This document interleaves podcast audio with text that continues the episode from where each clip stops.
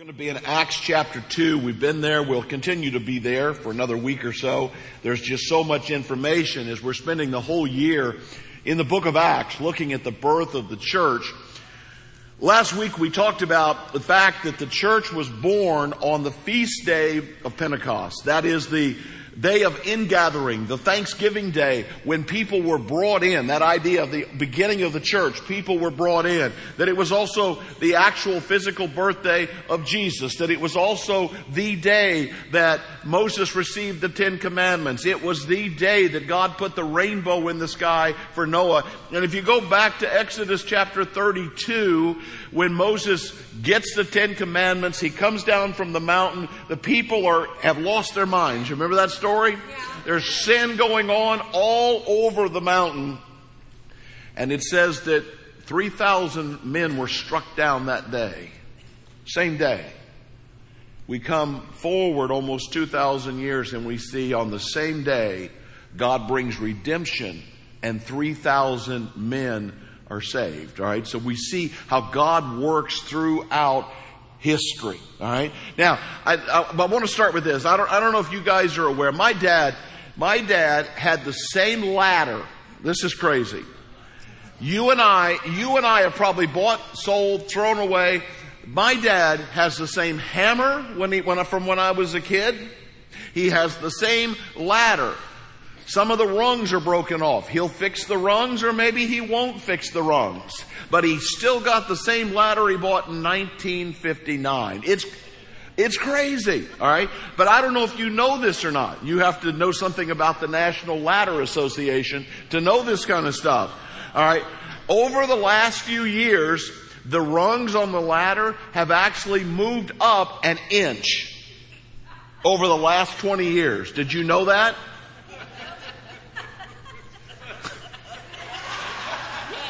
I don't even want to tell you. Appearing to have something to do with climate change.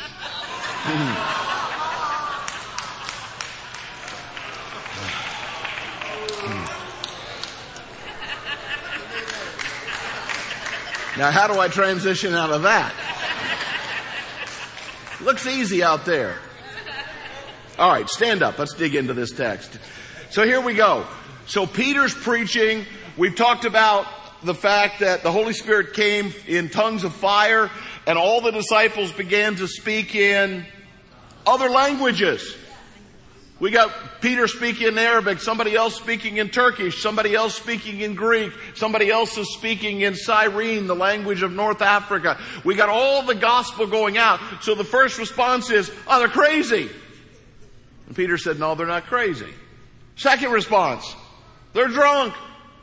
Not drunk, it's nine o'clock in the morning and you can talk to each other and find out that they're actually speaking in languages. So here's the conclusion. Peter says, therefore, let all Israel be assured of this. God has made this Jesus whom you crucified, both Lord and Christ. Brothers, what shall we do? Peter replied, Repent and be baptized, every one of you, in the name of Jesus Christ for the forgiveness of your sin, and you will receive the gift of the Holy Spirit. The promise is for you and your children and for all who are far off. That'd be us.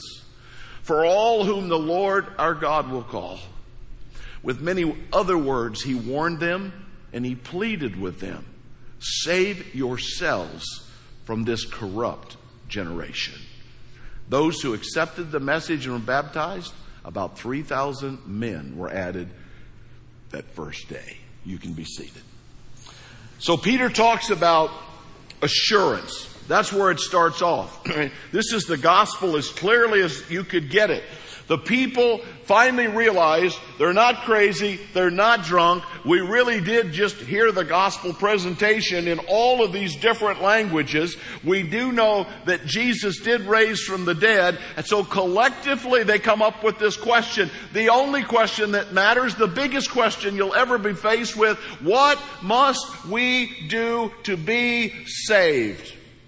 We want to go to heaven. And there's so many people that have been fooled and lied to by crazy preachers and TV preachers and online preachers. Raise your hand, say this prayer. 1968, I raised my hand, I'm fine. No, he made this same Jesus, whom you crucified, both Lord and Christ. He is the Messiah. He is the Savior. But what's the first word? Lord. Lord.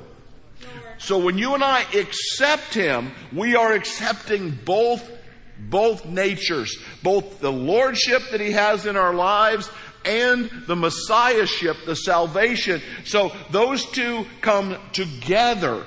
So there's a transformation that is taking place. But Peter said you can be assured of one thing.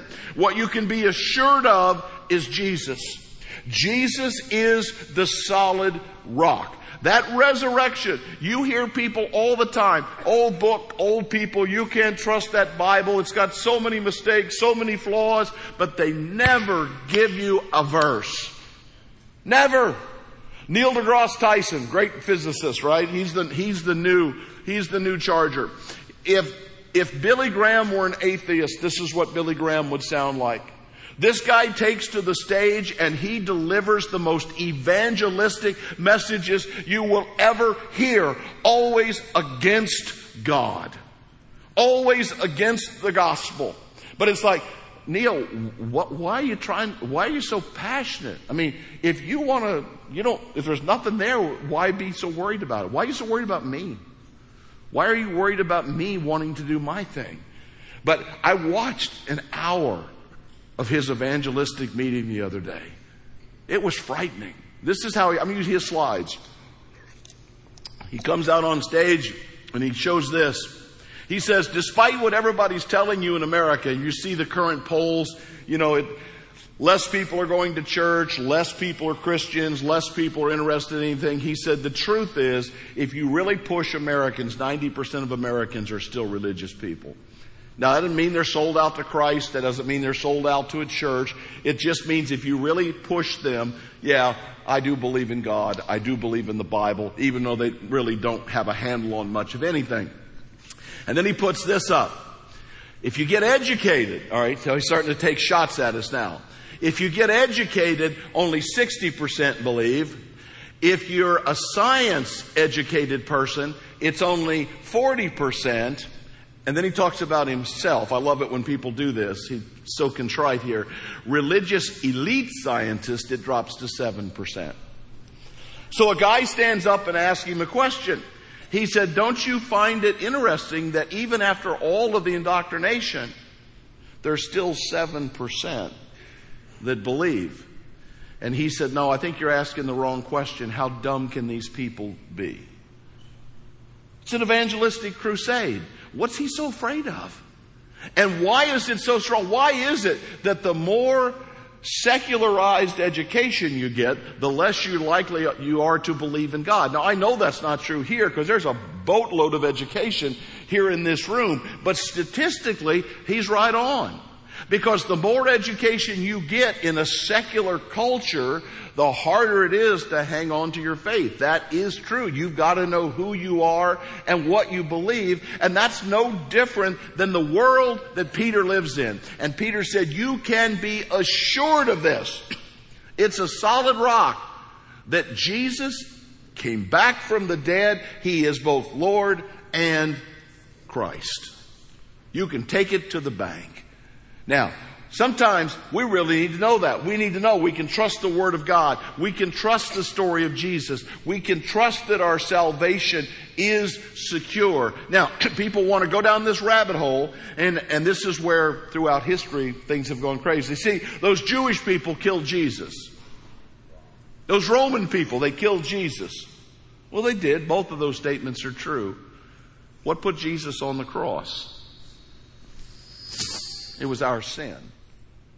The Jews didn't have the power to put Jesus on the cross. Romans did not have the power. They thought they did. But it was our sin. Jesus willfully went to the cross. It was our sin. And he makes that very clear. So don't point fingers at the Jewish people or the Roman people. Our sin put Jesus on the cross. Jesus said it this way. He said, here's what you gotta look out for. Many false prophets will appear and deceive many people because of the increase of wickedness. You seen any of that lately? The love of most will grow cold, but he who stands firm to the end will be saved. Well, what am I going to stand firm on? I better have a rock to stand on, don't you think? I better have something firm to stand on. And what you and I have is both the Word of God, the story of Jesus, the resurrection of Jesus, and that's why they're constantly going after trying to undermine the authority of the biblical text, because if the Bible's not true, we have no faith. And what's astounding to me is that the biggest culprits that are doing it are standing in American pulpits. I don't get it. If you don't believe the book, just go home. Let somebody else preach. But you can be assured of this. This Jesus who you crucified, he is both Lord and Christ. So what do we do? What do we do? That's the next question. And the answer is, you ready? You hope you're writing this down. This is brilliant. Be decisive. Be decisive. If you're going to ask that question, if you're going to ask a question like that, what do we do to be saved? Peter did not blink. Peter said, what? Repent and be baptized, every one of you, in the name of Jesus, that your sins will be washed away. You'll receive the gift of the Holy Spirit. This is for you, your family, your friends, and all who are far off throughout history. And here we are 2,000 years later. Now this is, this is great stuff. Okay, but let's, let's start, let's start at the beginning because the real command here is the first word. The command is to repent. That's the word. It's to repent. Now, I rarely ask you to do this, and I'm not trying to pull anything, but just, just close your eyes. I want to say some really hard things, alright? Just close your eyes. Nobody, I don't want to look into anybody's eyes and think I'm picking on you. All right, the word repent, it does not mean to be, I'm sorry. It means I'm going to change. I'm in the process of changing. I'm going to change my sexual habits. Sex outside of marriage, sex, extra sex, pornography, alcohol, drugs, bad language. Whatever else is coming through your head right now. All right, you can open your eyes. We go through that, and I'll tell you how the cycle works. So you do one of those things, and you feel sorry. And you go to God and you say, I'm sorry I did that. That's okay. Godly sorrow is a part of repentance, but the word repentance means to change. So it's not enough to say, I'm sorry. And the problem is, in our churches today, most sins have been legalized. So you don't even have to say you're sorry anymore. You just say, hey God, thanks for changing the book. Yeah, but he didn't change the book. Repentance. God, I am sorry and I'm going to change. Now, some things I can change on a dime. Some things I've been trying to change for 40 years and some days I do better than others. Would you agree with that? That's why the command is to repent. Baptism then is the simple step that follows that. A lot of you haven't done that yet. If you're watching online or you're here, you hit the button I've decided in the service, you come up here. Last night we had three people come up at the end of the service. They were all baptized uh, after the service. we expect God to do the same thing today. I talked to another lady backstage. She said, I'm ready. I'll be back next week because I need to make this decision. I said, yes, you do. But baptism is a response to God. Baptism is a response to Jesus is Lord and Savior. I can be assured of that. Repentance, I'm ready to change. You don't change before you're baptized. The baptism is part of where the change is going to come from, but that is part of the obedient process that has to take place along. Well, can I do this and not that? Well, why would you want to do this and not that? Isn't it a package? What's he say? Hey, what do we do to be saved? Repent and Okay, there they are. And I think the order is very good. And the symbolism, when we baptize people in rivers and oceans, and it's, it's easier because we talk about your sins being washed away. You can watch them at the waves. Um, here, with the baptistry, it's a little different. The sins go into a filter, and we have to clean the filter out. But it's, um, it's the same idea. but see, here's the, here's the thing. People have this idea that I need to be baptized and baptized. No, that's not true.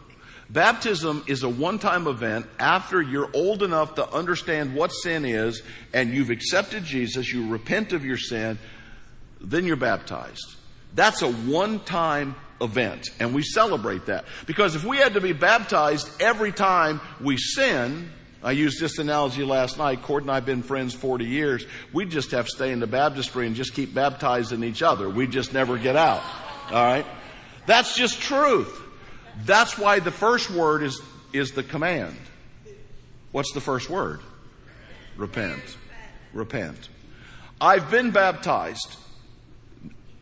Now, Lord, I need to keep repenting. I have to keep changing. I'm going to find something else tomorrow that I've got to get right with you. And that repentance process is ongoing. 1 Kings 18. The prophet Elijah is up on top of a mountain. It's called Mount Carmel in Israel. And uh, it's exactly the way it was when Elijah was there 3,000 years ago. Nothing has changed. And Elijah has a confrontation with false gods and the people, these are God's people, be like the church, okay? And here's Elijah who's been speaking truth to them for years, and here's these false gods. Now listen, interestingly enough, these false gods were into two things. Sex trafficking and the killing of unborn and young children. Interesting, right? And this seems simple. This seems really simple. God's people. Hey, God's people, which God you going to follow? The God who loves you or the God who wants you to sacrifice your child to these sex gods and to be killed? No brainer, right? Apparently not. Elijah went before the people and said, how long will you waver between two opinions? The word there is limp. They were like limping back and forth, listening to both sides because they couldn't decide. He said, if the Lord is God, follow him. but if your sex slaving, child killing God is God, follow him. But the people said nothing. Cowards. Cowards. Even in a face of a decision that drastic, they were so afraid for their own lives, they didn't even have the courage to speak up for the living God. He is both Lord and Christ, and you and I are called to be decisive. What must we do? Well, you need to repent and be baptized. 3,000 men responded on the spot. That's pretty decisive, don't you think? But I know so many people that have heard the gospel over and over and over again. No response, no response, no response. When do you decide I need to do the right thing? And then the last part. I love this. Buckle in. Be warned. So Peter's not done yet. He's already made his case. This Jesus is Lord in Christ. What do we do? Repent and be baptized. Okay. And then it says Peter gets on a roll. Maybe he got excited. People are starting to listen to him. And he said, Be warned. He said he pleaded with them. He begged with them. What did he say? Save yourself from this corrupt generation. Okay? Here's a picture of John Calvin. John Calvin 16th century guy. People still talking about this guy. John Calvin taught that you don't get to decide anything. God decides who's going to heaven, who's going to hell. It's all randomly decided. All right, get rid of him. All right. If it's randomly decided and God's already decided you're in and you're out, then why would Peter beg and plead with people to save themselves. Why wouldn't he just say, well, if you're meant to be saved, you'd be saved. You'd listen to me.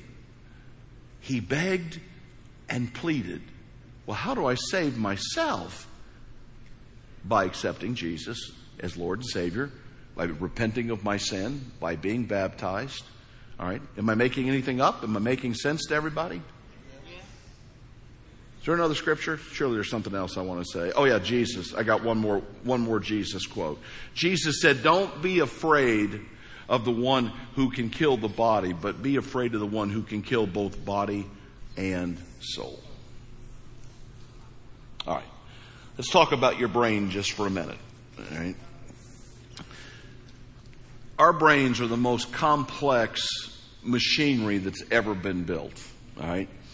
Now, there it is. I didn't want to get gross. We could have come up with lots of different pictures, but that's the simplest thing that we could come up with. Uh, we're still trying to figure out what goes on inside there. But here's what we've found out. Are you ready for this? Your brain makes one quadrillion decisions every second. One quadrillion decisions. It's a lot of zeros. Feel free to write that out. All right?